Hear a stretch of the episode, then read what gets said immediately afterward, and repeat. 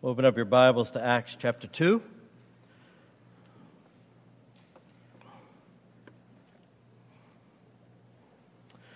I invite you on the way out. There is a bookmark that we made that has the Take Seven prayer list that we're inviting you to pray for um, in the foyer there. You can grab one and remember to pray for the seven things. If you're not sure what that is, you'll know when you pick up the bookmark. But um, it's a reminder to be praying for revival in our time, much needed. We'll be reading verses 42 to 47. Hear now the word of the Lord.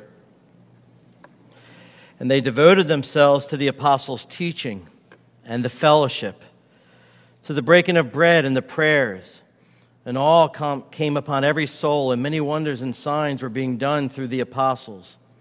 And all who believed were together and had all things in common. And they were selling their possessions and belongings and distributing the proceeds to all as any had need.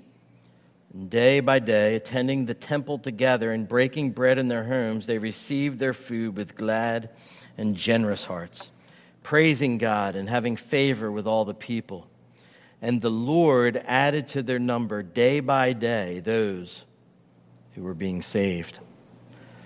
Father, again, we come before you asking that as you speak to us through your word, you would send your spirit, that we may have eyes to see and ears to hear. In Christ's name, amen. Well, we've been doing this series, uh, mini kind of series on the church. And one of the things that I've emphasized, and I really don't think I can emphasize it enough, but I, have been emphasizing, is that the church of Christ is regulated and directed by the scripture. I've said it over and over again. We don't have the right to just come up with what we're going to do here because we all kind of got together and voted that way. We need to follow the Word of God. Probably heard the name John MacArthur. He said the church is not built on clever technique, it's not built on manipulation, it's not built on strategic marketing plan. The church will be built on those who affirm the divine revelation, which is the foundation to the church. And so it's the Word of God, the teachings of the apostles. That's why we said in Ephesians 4, Paul said in Ephesians 4, and we looked at that passage as well, that the, that the church is built on the foundation of the apostles and prophets, Christ Jesus being the chief cornerstone. And so, if the church was going to be built on the scriptures, if it was going to be built on the foundation of the apostles' teaching, it was vitally important, was it not, when you think about it, to teach these apostles. They needed to know some things. And so in John 14, right before Jesus is leaving, uh, before he's going to ascend or go to the cross and then ascend, uh, resurrect and ascend, he teaches them. He knows that they're troubled, that he's leaving. And he says this in John 14, verse 25 These things I have spoken to you while I'm still with you. I, I've taught you these things, but, he says, the Helper, uh, the Holy Spirit, whom the Father will send in my name, he will teach you all things and bring to your remembrance all that I've said to you. And so, Jesus is saying, Look, I'm teaching you a lot of things. And if we read the uh, Gospels, we realize they didn't get it all, of course. Uh, prior to the resurrection until the Holy Spirit came. But after the Holy Spirit came, now he's going to bring to remembrance all these teachings. And so when does that happen? Well, it happens on the day of Pentecost. We read that as well now in Acts. When the day of Pentecost arrived, they were all together in one place. And so the disciples and some believers are together uh, uh, and suddenly we read, There came from heaven a sound like a mighty rushing wind. And it filled the entire house where they were sitting, and divided tongues as a fire appeared to them and rested on each one of them. And they were all filled with the Holy Spirit and began to speak in other tongues, other languages, as the Spirit gave them utterance. And so now, uh, this day, the day of Pentecost, this community was 120 people. That's the number of believers that were there. Um, and then Pentecost happens. And so, what are they to do? They're, they're gathering together. We know that they were meeting together. That's important. We read that there, that, that they were praying together. We found that out. We know that they've received the Holy Spirit. And we know now that they've been given this gift of languages to communicate to the people. So, what are they to do? How are they going to reach out? How are these 120 going to reach out? Well, we're told that they are to preach. And that's exactly what Peter does. He gets up and he preaches to those who are in Jerusalem for the Passover. Uh, this diverse group of people from all over Mesopotamia, Judea, Cappadocia, Asia, Egypt, and even Rome. People were coming from everywhere to come to the Passover. And we're told in the verses right before the ones we're going to look at that with many words, Peter bore witness and continued to exhort this group, saying, Save yourselves from this crooked generation. And so he's preaching the word, he's preaching the gospel. He's filled with the Spirit, and he's going to preach to them, save yourselves from this crooked generation. And then we read, So those who received his word were baptized, and there were added that day, added to what? To the church, about 3,000 souls. And then we read they. Verse 42. And they. What's that refer to? The 3,000 souls these souls, plus the 120, so 3,120 people, um, they devoted themselves. And that's what we read here.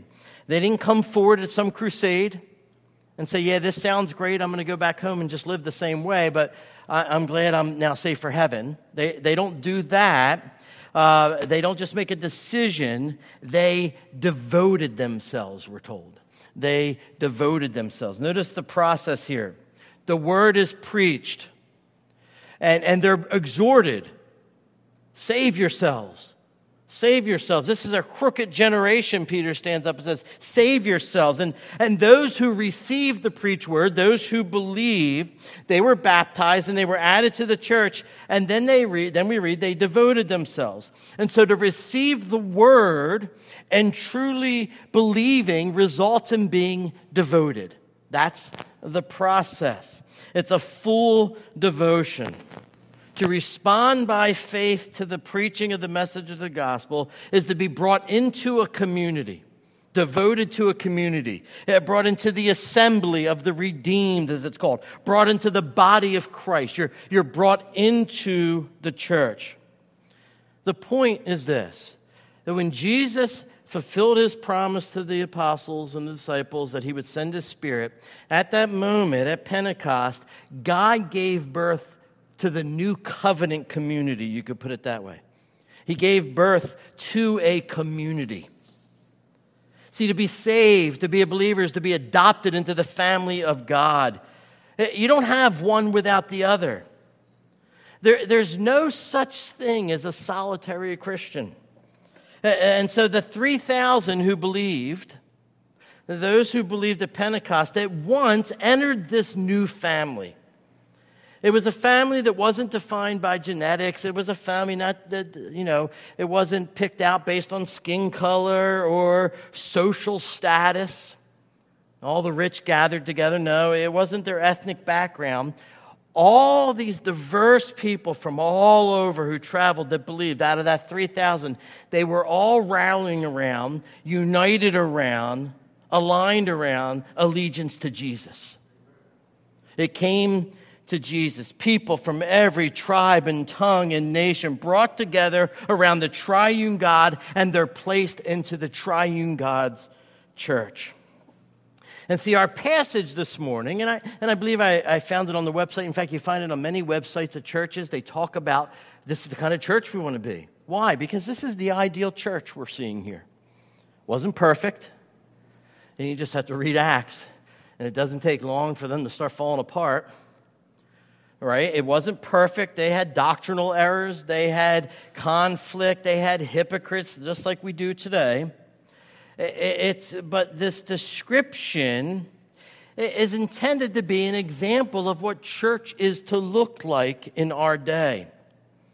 We learn that they devoted themselves to a few things. The word devoted here refers to and implies that they were regularly, continually re, uh, persisting in the activities that, that we're going to name. That's what they were doing. They, they were devoted to these things. They were constantly applying themselves to these things.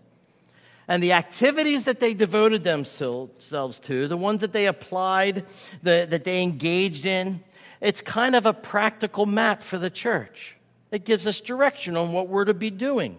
It doesn't matter when the church is, time frame. We started sometime in the early 1700s. What happened then is the same as true today, 2021.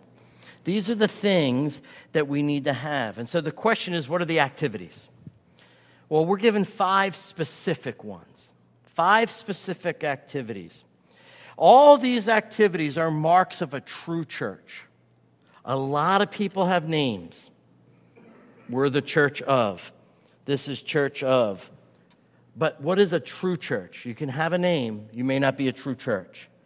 Well, first, it's a learning church. They devoted themselves to the apostles' teaching. That's verse 42. It was a fellowshipping church. They devoted themselves to the fellowship, says verse 42. And verse 44 says, All who believed were together and had all things in common. And so it's a fellowshipping church.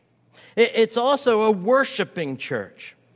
Now, when it says the breaking of bread with the definite article, the breaking of bread, um, and, the, and the prayers in verse 42, most commentators believe that that's talking about the Lord's Supper, communion, and, and corporate prayer meetings.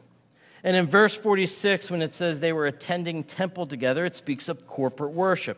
And so, an ideal church, a true church, um, is a worshiping church. Fourth, it's a gifted church.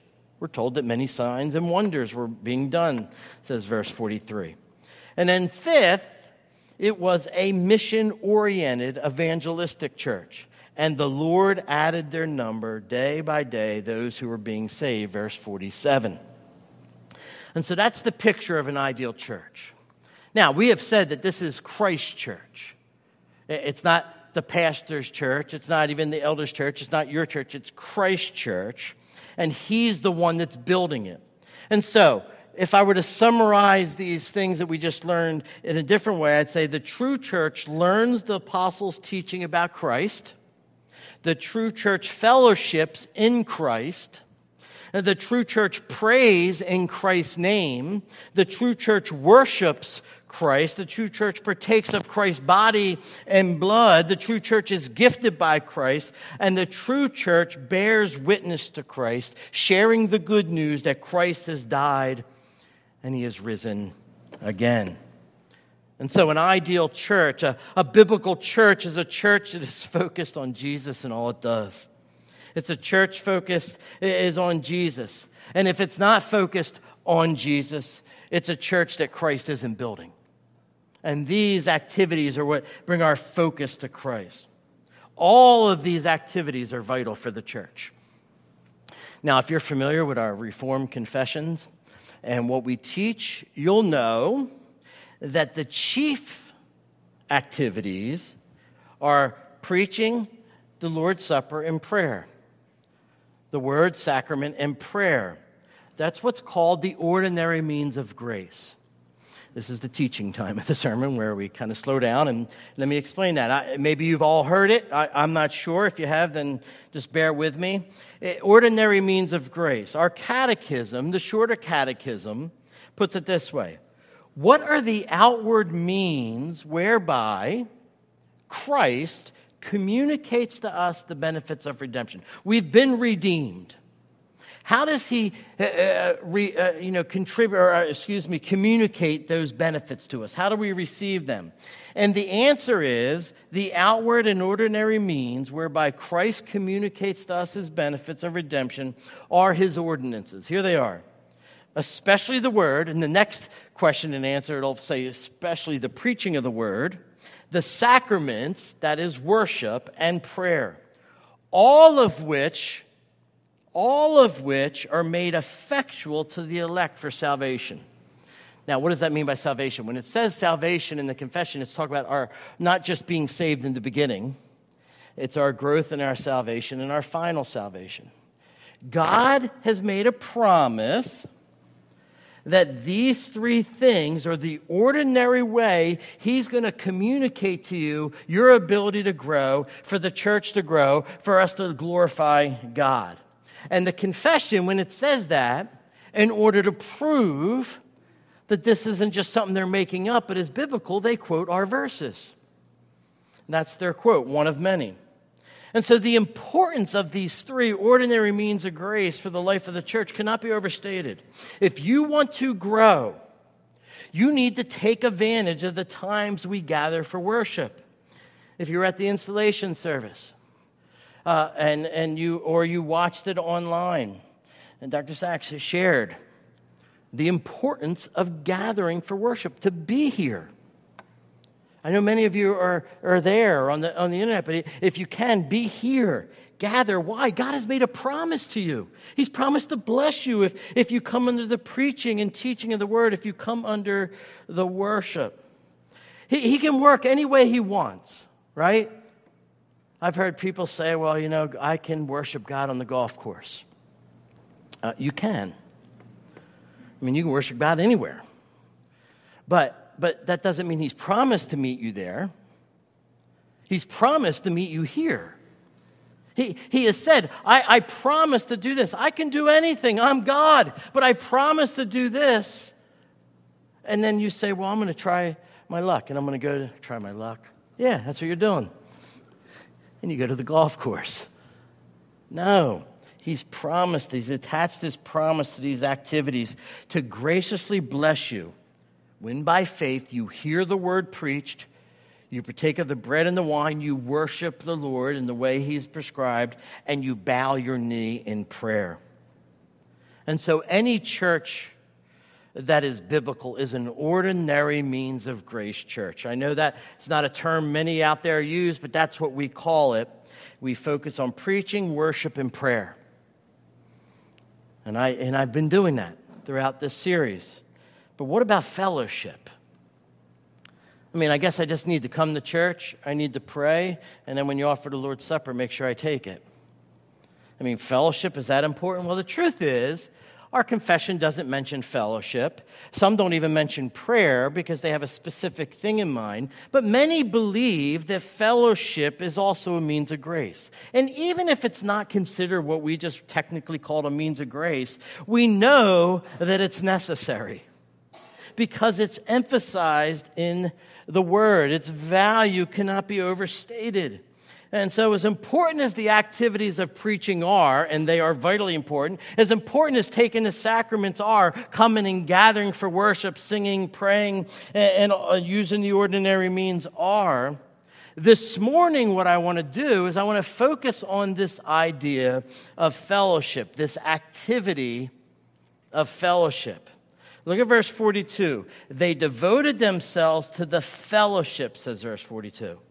Verse 44 says, All who believed were together and had all things in common.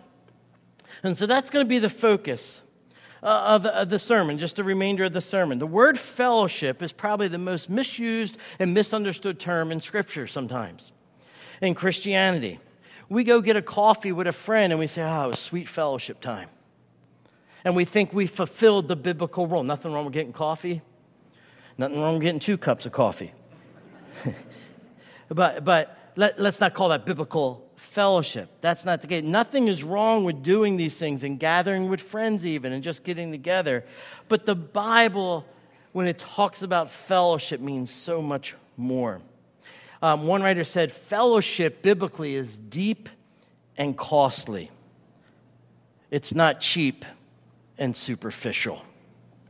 He goes on to say the higher we value our personal privacy and freedom from commitments, the shallower our grasp of fellowship will be.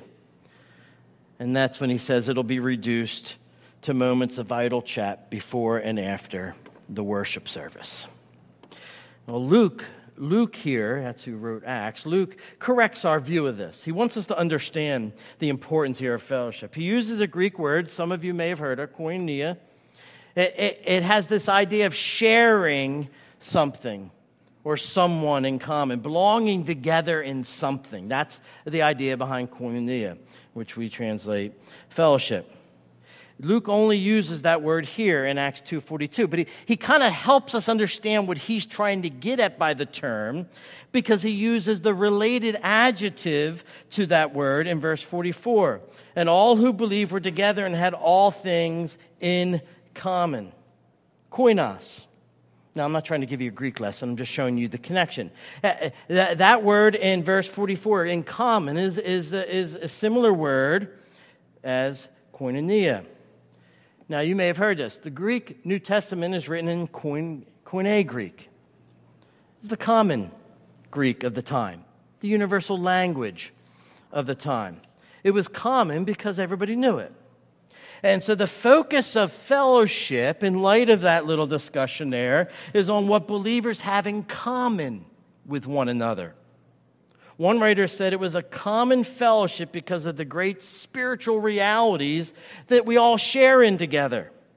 Think of some of the things we all have in common. We have a common God in which we share in together. 1 John 1 3, our fellowship is with, the Father and with His Son, Jesus Christ. Our fellowship together. 2 Corinthians, there is the fellowship of the Holy Spirit. And so our fellowship is a Trinitarian experience. It's our common share together in God the Father, God the Son, and God the Holy Spirit. And there's this common faith not the faith to believe, although we have that in common if we're believers, but, but the doctrinal content. We talked about that the other week in our devotion to the apostles' teaching. We have that common faith. We don't agree on everything, we know that. But we have a common faith, a, a common doctrinal content around the essentials, the things that are clearly taught in Scripture, a common confession. Third, we have a common worship. They were devoted to the fellowship the breaking of bread and to the prayers. In verse 46, we read, attending to the temple together, and in verse 47, praising God. Now, I hinted earlier that when the definite articles there in front of the breaking of bread and the prayers, that, that it's referring to the Lord's Supper. And when it writes the breaking of bread with the definite article in front of it, the breaking of bread, that, that is the Lord's Supper. And when he writes the prayers with the definite article, he's talking about corporate prayer meetings or prayer services. In fact, many believe when he says the fellowship with the definite article, in front of it, he means the worship service.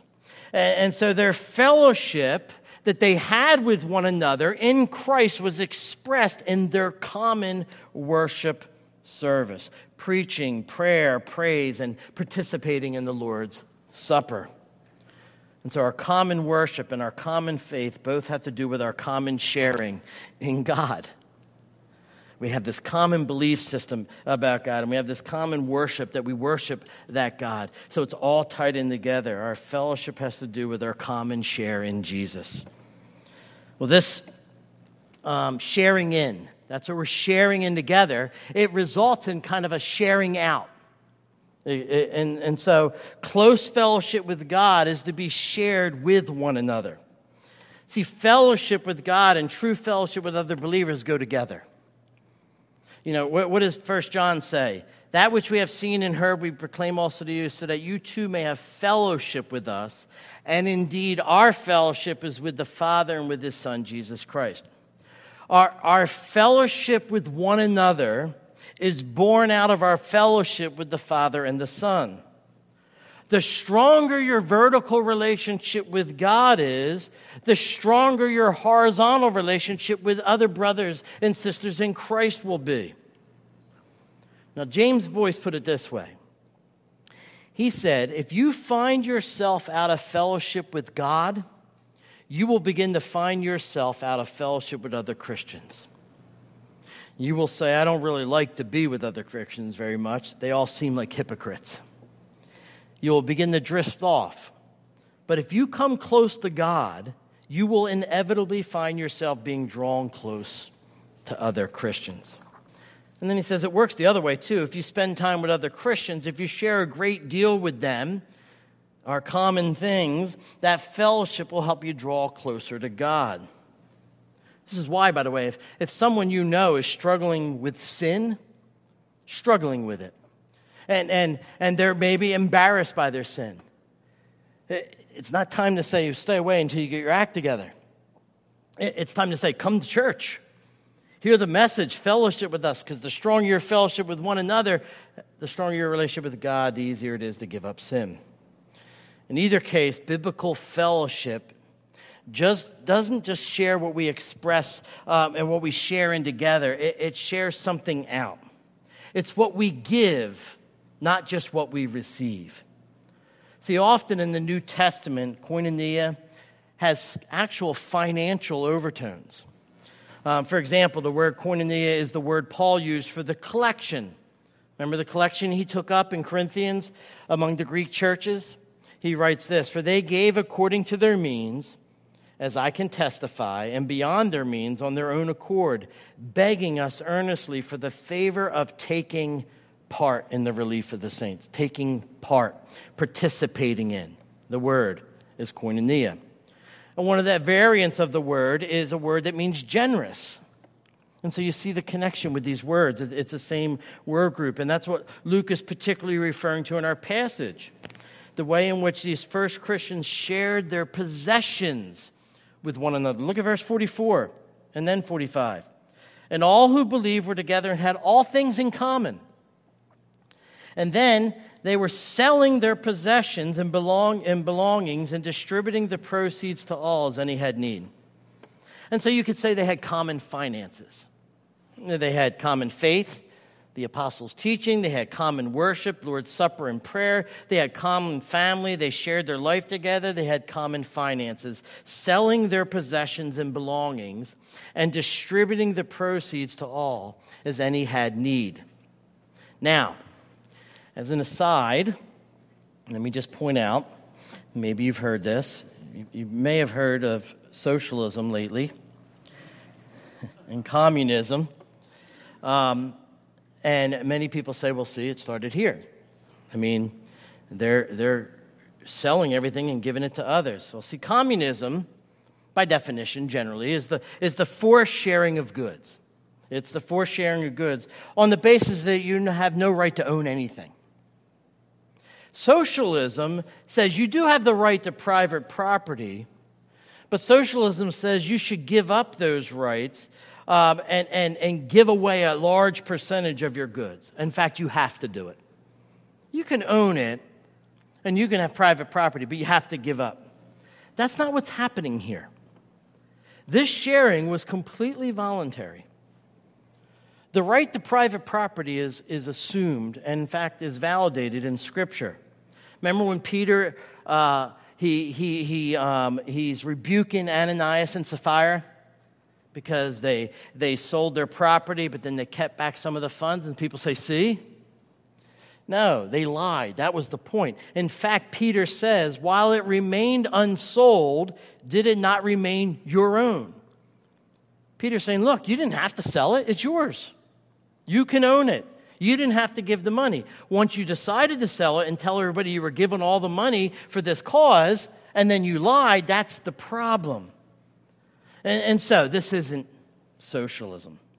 Uh, the early Christians shared their possessions, not because they were socialist, not, not because they were communists, not because they were forced to sell their possessions. They shared their possessions because they were generous. And the reason they were generous is because they had learned generosity from God, who had been generous to them to give his son to die for them while they were yet sinners. And so, because God has been so generous to them, they were determined to be generous with one another. And so you see, think of this there's 3,000 new converts. They've traveled from all over, many, many miles, and they, and they get saved. And now Pentecost is over, but they don't want to leave. Why? They're, they're sitting under the apostles' teaching. And they were staying in Jerusalem. Well, it's 3,000 people. They needed shelter. They needed food. They needed money, I'm sure. I'm sure they needed physical help in some way. And, in order to remain there, they needed this, and that's what they were willing to do. The, the, the, believers, the 120, and maybe others that lived in Jerusalem said, You know what? We'll give up what we have so you can stay. Why? Because we want you to hear the word of God. And so that's what we find here. This was not forced giving. This is generous giving because they served a generous God. Well, if we're followers of Jesus Christ, if we've learned from him, then we know that a man's life does not consist of his possessions. I mean, we don't live that way sometimes, but we know it. We can at least say it up here that it's not my possessions. It's more blessed to give than receive. We know that's true. And so our obligation is to use what we have for others. We're called to generosity, especially towards the poor and needy. John writes in 1 John 3 But if anyone has the world's goods and sees his brother in need, yet closes his heart against him, how does God's love abide in him? Little children, let us not love in word or talk, but in deed and in truth. And so, true Christian fellowship not only involves investment of time and attention to others, but also the investment of dollars and cents for others. It, it involves common generosity, common giving, common finances. And so there you have it. That's what true fellowship means. We share in the same triune God. We have a common faith, a common family, a common worship, common finances. And now we'll look at the last one a common meal. Look at verse 46.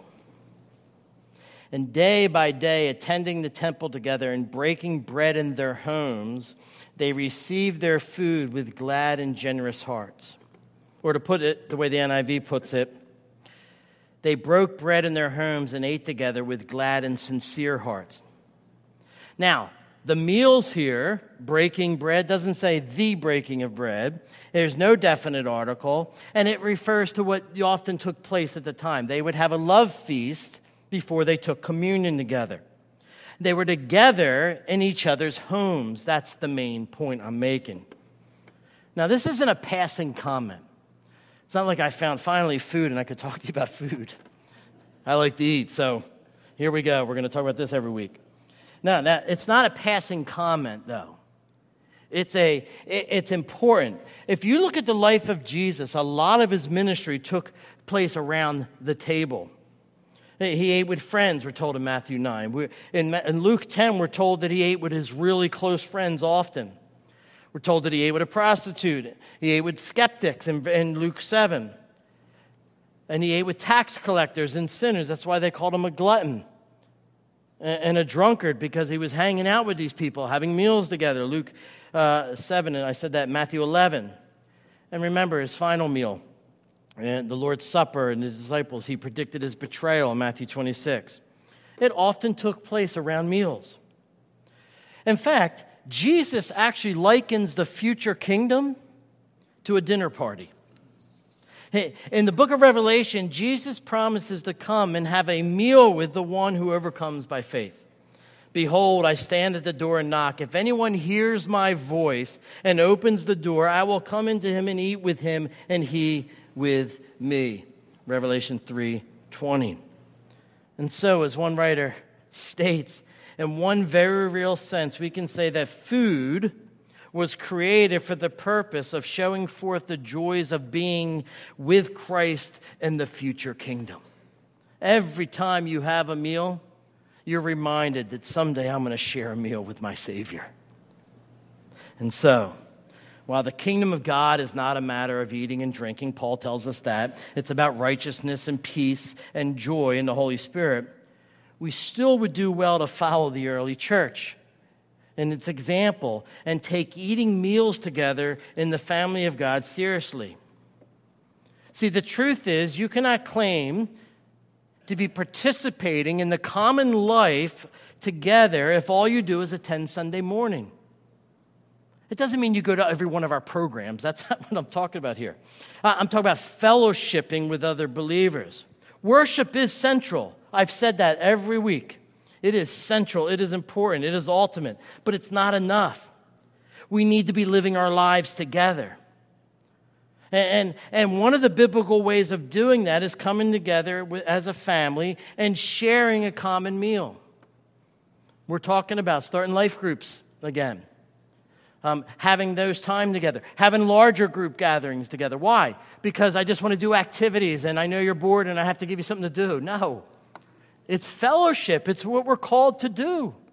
And so we're looking into those things. And so biblical fellowship consists of sharing in the triune God. It, its foundation is the common faith and common future we have with Christ. It includes coming together as a family for corporate worship and praying together and praising together and partaking of the Lord's Supper together and receiving the preached word together. It means the sharing of material possessions to meet the needs of the community and eating together with glad and generous hearts. That is what Scripture means by fellowship. It's a little bit more than just having coffee together and saying hello and goodbye on Sunday morning. And so, what does a church look like that's actually doing that? I mean, if you, if you found a church that did that out of the heart desire to serve Christ and fellow man, what would it look like? Well, we're told in verse 47 having favor with all the people, and the Lord added to their number daily those who were being saved, or day by day, those who were being saved. See, when we live our lives in the church as it's described here in Acts, the world takes notice. The world takes notice. And when we live our lives in the church as it's described here in Acts, as we relate to one another in this loving, sacrificial, costly way, what happens is people take notice because it's different than whatever they have experienced. And here's the key to this understand every single person out there that mocks our God and despises Christianity has this desire to be loved in this way. Every single one of them. And so when they see that we're doing it, and when they, when they understand that we're not building this exclusive club, that all are welcome in the name of Jesus Christ. Yes, you have to repent of your sins. Yes, you need to confess Christ. Yes, you need to put aside these certain lifestyle and come in. But you are welcome here as you're struggling with that because we have this common faith in Jesus. When those outside see that, they take notice.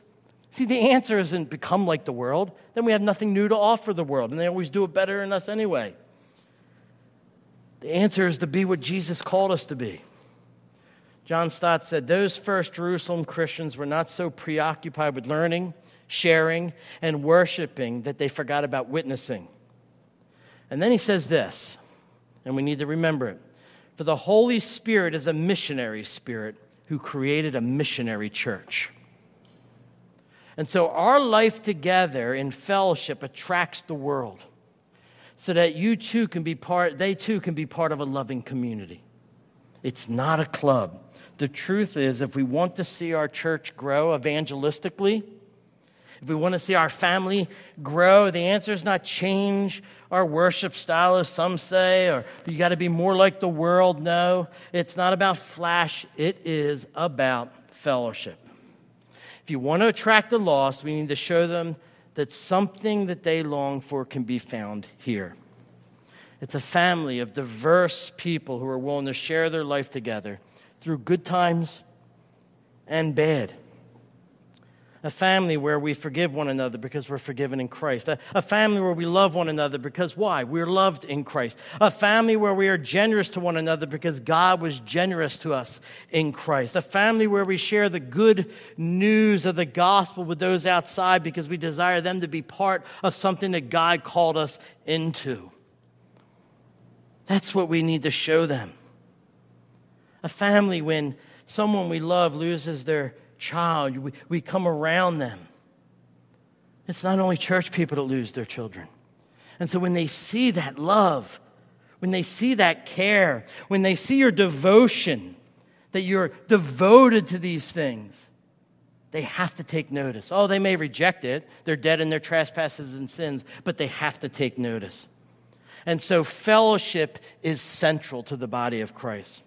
It's central to the building of the church. And so here's my prayer it's simple that our church will follow the pattern.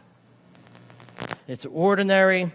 It's not, it doesn't seem that big of a deal, but that by grace of God, by the grace of God, we will express our love for Him and one another by devoting ourselves to the apostles' teaching, to the fellowship, to the breaking of bread and the prayers, and that by doing so, our community here in Lancaster County will take notice and come to Jesus for salvation.